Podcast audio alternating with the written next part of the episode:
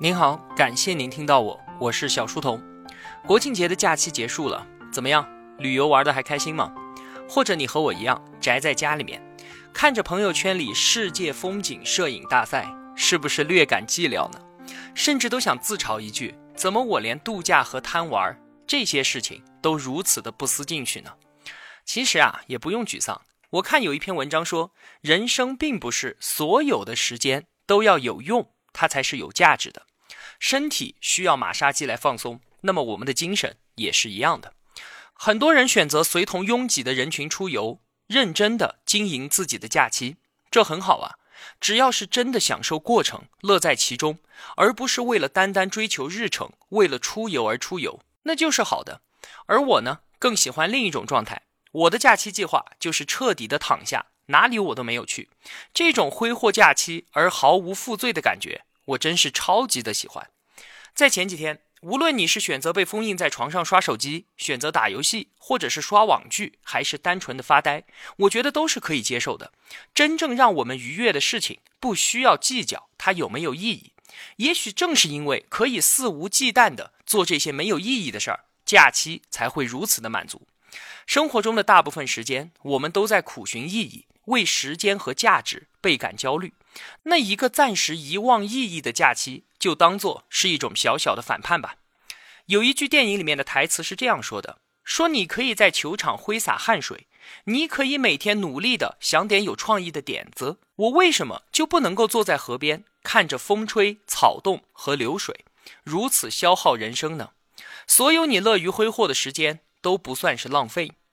我当然了。”不赞成所有的时间都能够承受得起这般的挥霍，但是在假期当中啊，旅游达人和亮丽的风景背后都有着忙碌的辛苦，而我们拿不出手、无所事事的背后，也有难得休闲的幸福。诺贝尔文学奖得主石黑一雄曾经写过这样一句话，他说：“夜晚是一天当中最美好的部分，因为你已经干完了白天的工作，现在能够双腿放平来休息了，能够享受人生了。”既然我们平时都已经如此的努力，那休息的时候就别那么努力了吧。好了，我觉得我已经为自己担心被踩死而不出去旅游找到了充足的借口了。宅在家里面看看书、做做节目的假期让我很舒服。那老婆，反正现在假期都已经结束了，你可以放下手中的菜刀了吧？哈哈。那么闲话扯完，我们言归正传。今天要分享的文章叫做《你以为的合群》。不过是在浪费青春。这篇文章的出处我后面再介绍。它让我深有感触，因为它把我最近几年在这一方面不知不觉的改变给说了出来。在前些年的时候啊，我总是会吐槽李义军，我说你这个货为什么这么的不合群？朋友几个约你吃饭你不去，约你唱歌你不去，约你看电影你更是不会去。你这样没有娱乐的日子过得有什么意思呢？前几天和一位老同学寒暄。他说自己啊，一直到现在都挺害怕孤单的，一有时间就要约上朋友做这做那，好像独处时候的空气很容易令人窒息一样。我突然回想自己啊，以前也是这样的。上学的时候，课间跑厕所，如果不约人同行，就感觉撒尿这件事情像会失败一样。后来只要一下班，独自空荡荡的时间。都会让我坐立不安。我孜孜不倦地组织聚会、吃饭、打球、唱歌、看电影等等的一切娱乐活动，并且呢，乐此不疲。那现在呢，我却开始很享受自己独处时候的那一份宁静。原来约上朋友们去打篮球，两片场地都不够用；约朋友们去唱歌，一间 KTV 的包房满满当当的，要挤下十几二十个人。到后来打麻将，常常都约不到第四个人了。真的是越长大越孤单。越长大，朋友越少了吗？其实啊，并不是，是随着我们的成长，原本被生拉硬凑在一起、互相嬉戏的小伙伴们，都在生活中找到了他们自己的轨迹，在人群中找到了属于自己的位置和归属。我后来才明白啊，那原本对于李义军不合群的指责。是因为我的时间无所事事，毫无价值罢了。我需要找东西去塞满这些了无生趣的空隙，而他的时间呢，从那个时候开始就是属于他自己的。这也就是为什么我现在能够享受独处的宁静了。明确的生活目标就是能让你琐碎时间变得充实并且发光的魔法。打开我的书架，里面封印着无数个对我来说未知并且新奇的世界。这么多拥有一流智慧的作者排队在那里，等着与我细细的交谈。当时间也开始属于我自己之后，我为何还会觉得孤单呢？现在我明白，之所以会感到前面所讲的孤独，并不是形单影只的悲凉，而是理想涣散、随波逐流的惩罚。也愿我的这位老同学能够从这困局中找到出路吧。虽然我知道他是绝对听不到我的节目的。那好，我们就来看一看要分享的这篇文章。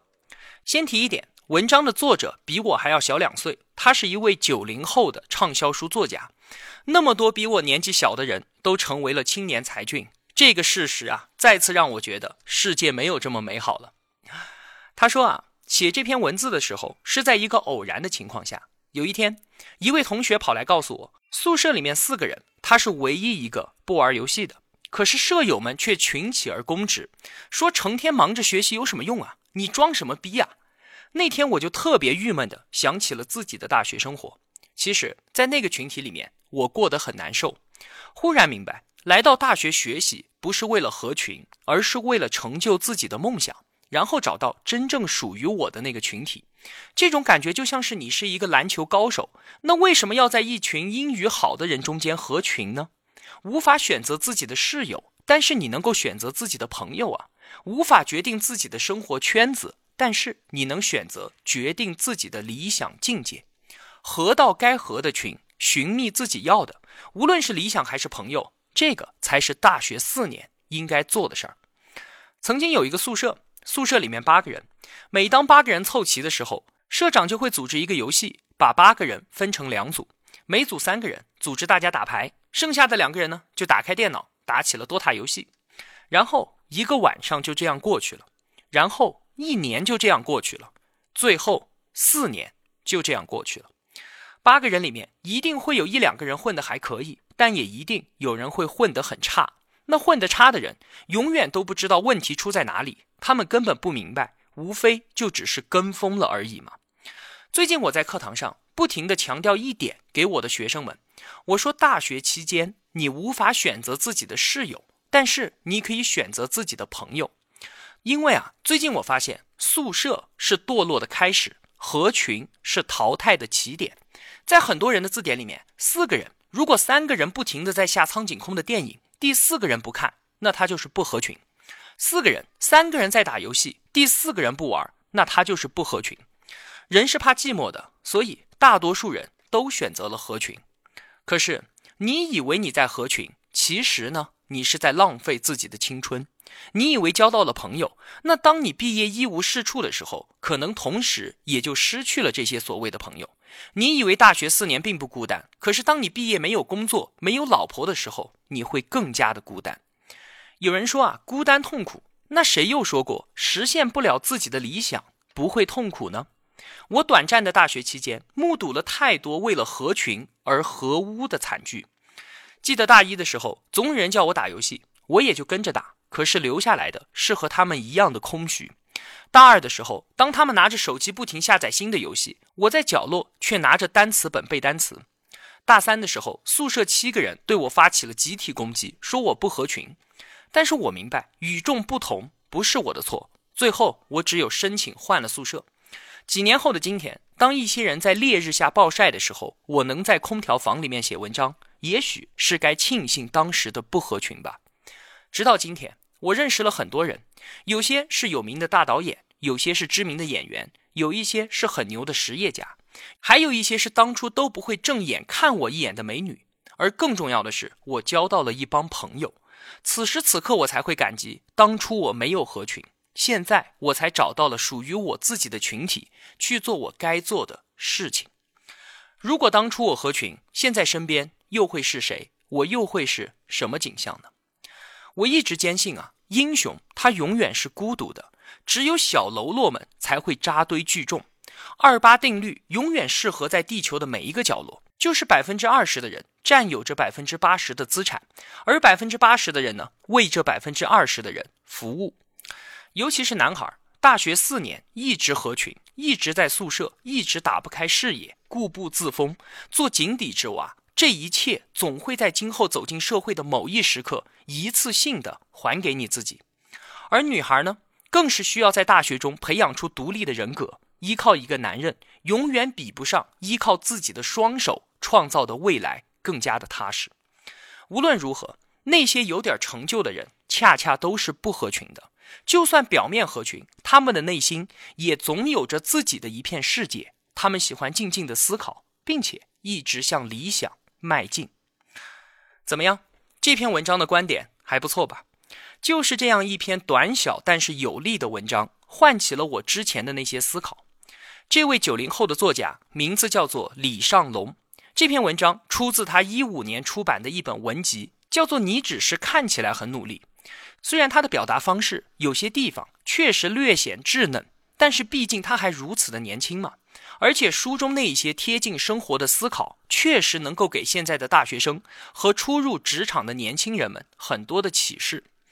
我在读他的文字的时候啊，就在追悔：如果在我二十岁的时候能够遇到他，并且读懂他，那该多好啊！这样一来，或许我现在的人生已经是另外一番光景了。得到订阅专栏《超级个体》的主理人古典是这样评论这本书的：他说。他浏览完所有李尚龙文章的开头，边看边笑，因为十篇里面啊，有九篇在第一行出现了“我”这个字。一个多么自恋、热情又有洞察力的家伙才会这么写作呢？就着自己的故事看人生，就着自己的人生谈你的人生。尼采应该是这么写的祖师爷吧？他的有本书里面直接从目录就用“我”开始起头。第一，我为什么这样智慧？第二。我为什么如此聪明？第三，我为什么写出了这么好的书？但是好在李尚龙的这本书是一本很真实的关于我的书。这是一本年轻人的书，所有的故事都从我的一个朋友开始，到我发现，然后是我觉得结尾。看完书，我很感叹，一个九零后竟然能有那么有趣的思想。如果你和我一样，在这个飞速发展的中国城乡街道里长大，在压抑的中学、大学里度过残酷的青春，在功利主义的社会里面闯荡，兜里还揣着梦想，书中提到的很多问题，你都避无可避。就像是抱着一只心爱的兔子去挤地铁的人，这些问题就如面目模糊的陌生人向你迎面挤来，你避无可避，只能迎击。所以啊，这本书它是一本真实的书。故事都是真实的，观点不管对错也都是真诚的。以做学问的角度去看的话，这些我有一个朋友的故事，他们无名无姓，面目模糊，很难成为立论的证据。但是读完之后，体会其中的滋味，又觉得很真实，很丰满。你几乎马上就能对应出生活中的那个人来。就像你讲的那些关于我的一个朋友的笑话，听的人都知道，那就是你自己啊。我也曾经想特别端着的评价这本书，我会说，从生涯规划专业的角度，很多地方它还需要打磨，有些观点还有点冲突，有些思考还缺乏体系。但是这样的思考难能可贵。我像这样写的话，会显得我比较理性和专业。但是呢，后来我把这句话给删掉了，因为这个说法它不真实。真实的青春不就是这样的吗？真实的青春就是无知的。等我们中年回头，我们会发现自己原来对于人生、对于社会、对于感情，其实是一无所知的。但是那个时候，请保持这种宝贵的无知。我们虽然不了解这个世界，但莫名其妙的就觉得可以走遍它。我们虽然不理解爱情，但是每一次都会全力以赴。我们虽然被社会撞得头破血流，但是我们乐观的要死，认定这个世界会因为我们。而改变，最后这个世界真的因为这样的人而变了。这种宝贵的无知最有力量。纪伯伦说啊，你无法同时拥有青春和关于青春的知识，因为青春忙于生计，并没有闲暇求知，而知识忙于寻求自我，无法享受生活。所以啊，年轻就要轻狂一些，中年要稳健一些，老了要端庄一点。那如果你年轻的时候不轻狂，老了又憋不住了，那就是耍流氓了。所以我觉得这本书啊，比那些虚头巴脑、不讲人话的书要畅快的多得多，比读一本不知道从哪里翻译过来的以当扎克伯格小时候，或者是麦克斯是硅谷中某某公司 CEO 这些文字开头的成功案例集要接地气的多。别说硅谷了，可能翻译这些书的人连中关村都没去过。不要讲理论，别说别人，就说你自己，你自己的故事，你自己的快乐，你自己的痛，才是最有力量的。别问这个世界需要什么，做你自己。请保持这种对于我的热情，保持这种年轻时宝贵的无知，因为世界就是因为你这样的人而改变的。那么说到这里啊，在节目后面的时间，我想再为您分享这本书中的另一篇文章。这篇文章它给我带来了什么，我就先不说了。让我们一起到李尚龙的文字中间去感受吧。这篇文章的题目叫做《这个世上一定有人》。过着你想要的生活。故事，我想从我的一次旅行说起。二零一一年的那个秋天，我一个人开始旅行。有一天，我到了陕西华阴，天很冷，突然想爬华山，打了个车去了。之后已经是下午三点了。到了山脚，我身上还有一百块钱的现金，付了钱。师傅疑惑的跟我说：“就没见过你这样爬华山的，一个人不带多少钱也就算了，还选这个时候爬。”别人都是晚上爬，第二天看日出。你这样爬到北峰至少要四个小时，连索道都停了。大晚上的，你没带多少钱，住的地方都没有，你也不怕被狼叼了去啊？我听的是毛骨悚然，看着高大的华山，还是决定，既然来了就爬吧。和别人不一样，也有一个好处，就是你不用忍受人潮拥挤的交通和人流窜动的景点。与众不同，并不代表我错了。那天我一个人。听着秋风瑟瑟，看着山下的落叶，心里不停地打着退堂鼓。我只记得那条路很漫长，自己也走得很快。路边有一个步履蹒跚的老人，正在翻垃圾桶。我问他：“大爷，最快多久才可以到达北峰呢？”大爷头也没抬，说：“四个小时。”我说：“那如果我这么年轻去爬呢？”大爷抬起头看了我一眼，说：“最快也要三个小时吧。”我告别了他，戴上耳机，踏上了汗流浃背的登山之路。自己的步伐越来越快，可海拔越高越冷。到了有雪的时候，手机信号也没有了。我依稀的记得，有一条特别陡峭的路，几乎是垂直的，要用双手抓着铁链，使劲的往上爬。可是，只要徒手碰到那根铁链，就会冻得刺骨。我看了看自己的双手，犹豫着究竟要不要爬。可是又看看身后，已经爬了一半了，回头也不可能了。就像是你划船已经划到了湖中央，往前不行，往后也没有了退路，还不如就赌一把，继续往前走吧。我正在思考，忽然看到几乎垂直的铁链深处有一个小女孩，在努力地行走在云梯的远处。她爬得很慢，但是一步就是一步，很扎实。半个小时之后，我追上了她。她个子不高，扎着一根马尾辫，一个背包，一件运动服，汗水从她的脖子滑了下来。他的手上也没有手套，小手冻得通红。我放慢速度对他说：“嗨，你好啊，前面还有多远到山顶？”小姑娘先是愣了一愣，看了我一眼，不像是坏人。她笑着说：“你就爬吧，太在乎终点就失去了爬山的意义了。”在那个高度上，温度已经达到了零下，风吹着我们的脸，钻进我们的衣领。那段路，我和他一起走，走得不快，但是每一步都很扎实。忽然明白啊，其实每一段生命都是在行走，终点什么的并不重要，因为那都是固定的。唯一不确定的是行走的方式和路边的风景。后来我们到了山顶，我算了算时间，两个小时四十五分钟。我们坐在一个亭子边上，我说：“他们都说我要三个小时才能爬到北峰，我还是突破了他们的预测了。”他笑笑：“他们说的不一定对啊。”我拿出一瓶红牛递给他：“你是一个人旅行吗？”小姑娘说：“对呀，我一个人。那你不上学吗？我休学了。你是哪个学校的？”她说：“我是复旦的。”总觉得这么冷的天不应该有鸟飞过，可是就在那个时候，我分明听到了鸟叫。他笑着问我：“走在半路的时候，你想过放弃吗？”我点点头。那是不是发现自己已经无路可退，就只能往前走了？我说：“是的。”他说：“所以啊，所有的成功都是被逼出来的。”努力才不一定成功呢。后来我听到了一个能够让我记住一辈子的故事。这个女孩半年前就休学了，在西藏爬过山，在丽江喝过酒，在新疆打过架，这是她的第十一站。后面她还要去很多的地方。我问她为什么不读完书再旅行呢？或者说假期旅行，这也并不矛盾啊。他说：“这么多年一直都为别人活着，我只想用这一年为自己活第一年。”我愣住了，安安静静的听着他的故事，就叫她小美吧。小美小的时候跟所有的孩子一样，从小就被父母、老师告诉：“你的梦想就是上清华、上北大、上复旦。”虽然她自己不知道这是为什么。那个时候，他的父母跟他说：“只要你考上名校，你的任务就完成了，剩下的你也就不用担心了。”他的父母都是在银行工作，不说十分富裕，至少也是衣食无忧。他说自己的生活就是那种很平常的中产阶级，生活在安静的摇篮中。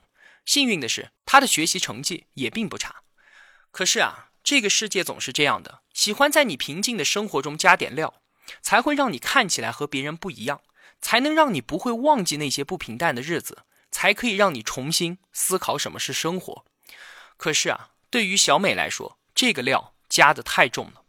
小美的父亲出车祸当场死亡，肇事司机逃逸，而她的母亲每日以泪洗面。当地的群众提供了一个大概能够描述司机的特征。为了找到那个司机，她的母亲想尽了一切的办法，终于发现，原来他是当地县里面十分有势力的一户人家的公子哥。势力大到能够只手遮天，他母亲不停的告状，却看不到希望，逐渐升起两鬓白发。每次去告状，都是因为证据不足而被驳回。他的母亲无法看到公道，久而久之，也走上了上访之路。有一次，县领导在他们家拿着一摞钱给他做工作，他拿着钱把县领导打了出去，红红的钞票落了一地，就像他的热血一样。不久，银行把他母亲辞退了。公司分的房子也让他们搬出去，家里的状况突然变得冰冷了很多。他还小，但是读得懂什么是眼泪。他跟母亲说：“妈，等我考上了大学，我要学法律，当律师，我来帮你告状。”妈妈笑了笑，跟女儿讲：“你一定要考上好的学校。”那个笑容里面充满了对生活的希望。可是这希望的目光没有持续多久，很快就消失了。小美拿到录取通知书的那一天，也是她最后一次见到她的母亲。她母亲以与父亲同样的方式离开了这个世界。有的时候啊，就会觉得这个世界真的是特别的邪乎。一些事情的发生是所有人都无法预测的，但一旦发生，就是那么的巧合。生活总是这样的，把你关在小黑屋的时候，突然让你看到一丝光芒。只要你抓住这丝阳光，顺着爬，就能够看到太阳。这一次，司机没有逃跑，赔了一笔钱，该判的也判了。幸运的是，之前那个撞死他父亲的人，最后也被关进了监狱。小美哭干了眼泪，走进了法律系。她明白的是，接下来的生活，她要自己过了。我听小美讲到这里，看着她坚强的眼神和冻得通红的脸，心里很酸。我问她：“然后呢？为什么你要休学呢？”她说：“她每天都在学习工作。”因为她知道这个职业很重要，所以学得很认真。为了不耽误学习，又要养活自己，她的工作时间都在晚上，给杂志社写稿子，帮学校做英语翻译。就这样，一个学期他赚了一些钱，同时还考了全班的第一名。因为自己优秀，又不怎么喜欢跟别人交流，朋友们就喜欢私下打听他是何方神圣。舍友们特别喜欢问你父母是干嘛的，他只是默默地说。他们都是银行里的人，其他人立即拍着大腿说：“就说嘛，怪不得学习成绩那么好，富二代啊！”每次听到这里，小美的心里都很难受。她不知道这样的谎撒的对不对，可是他明白，幸福就是过上正常人的生活，不被人另眼相看。每天忙于学习，还要打工，他逐渐脱离了室友朋友的生活。他觉得自己孤单，更觉得生活像是被上了发条一样，看不见天地。每次学习完回到宿舍，就听到舍友的冷嘲热讽：“哟，你又去学习了，真牛啊！”他经常看着远方，夜深人静的时候泪奔，想知道自己到底想不想学法律，或者自己到底想要的是什么。其实，那种质疑和孤单的背后，是一个深刻的问题：何处才是我的家呢？那一天，他办理了休学，他想一个人出去走走，不管去到哪里，只要走着。就好了。他背上了包去西藏，买了《孤单星球》，查了攻略，出发了，去了那个所有人都想去却腾不出时间去的地方。当他收拾好行囊准备离开的那天晚上，和室友们喝了这辈子的第一瓶酒。那一天，他的舍友跟他说：“你多好啊，可以出去旅游了，做自己喜欢的事情，多幸福。其实我也特别想过能够说走就走的生活。小美问：“那既然是你想要的生活，为什么不去呢？”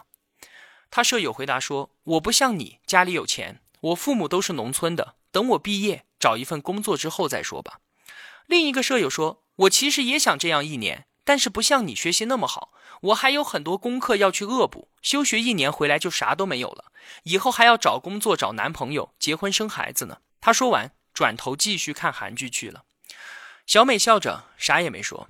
第二天，他启程，那一路他的目的是未来和远方。我没有办法知道他这一路遇到了什么，也不知道他将会再遇到什么，就像我永远都不知道我的未来会遇到什么一样。我只是记得那天，在冷冷的北风，突然一股暖流抵达了心底。我蹲在那里，不知道说什么。突然明白了，这个世界上真的有人过着你想要的生活，这生活。你也能过，你只需要一点点的决心，一点点的勇气，一点点的希望和一点点的相信。我没有留他的电话，何必要用世俗的一串数字和一个标签去捆绑住一段相遇呢？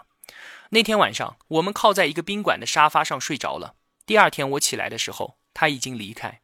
我的身边放着一双手套和一张纸条，上面写着：“追梦若冷，就用希望去温暖它。”好了，今天要为您分享的就这么多了。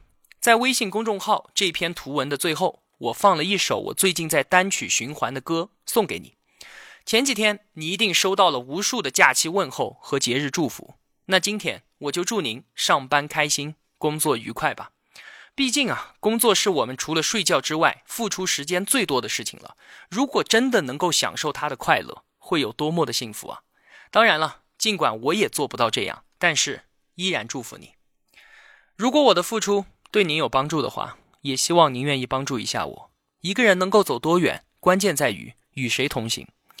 我用跨越山海的一路相伴，希望得到您用金钱的称赞。我是小书童，我在小书童频道与您不见不散。